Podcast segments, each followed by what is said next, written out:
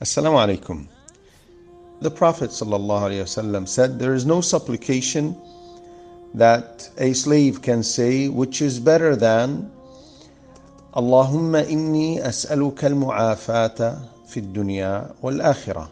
Allah, I ask you well-being in this life and in the hereafter. The scholar said, well-being in this life is the defense of Allah Azza wa Jal of his slave against any evil and especially against illnesses and disasters.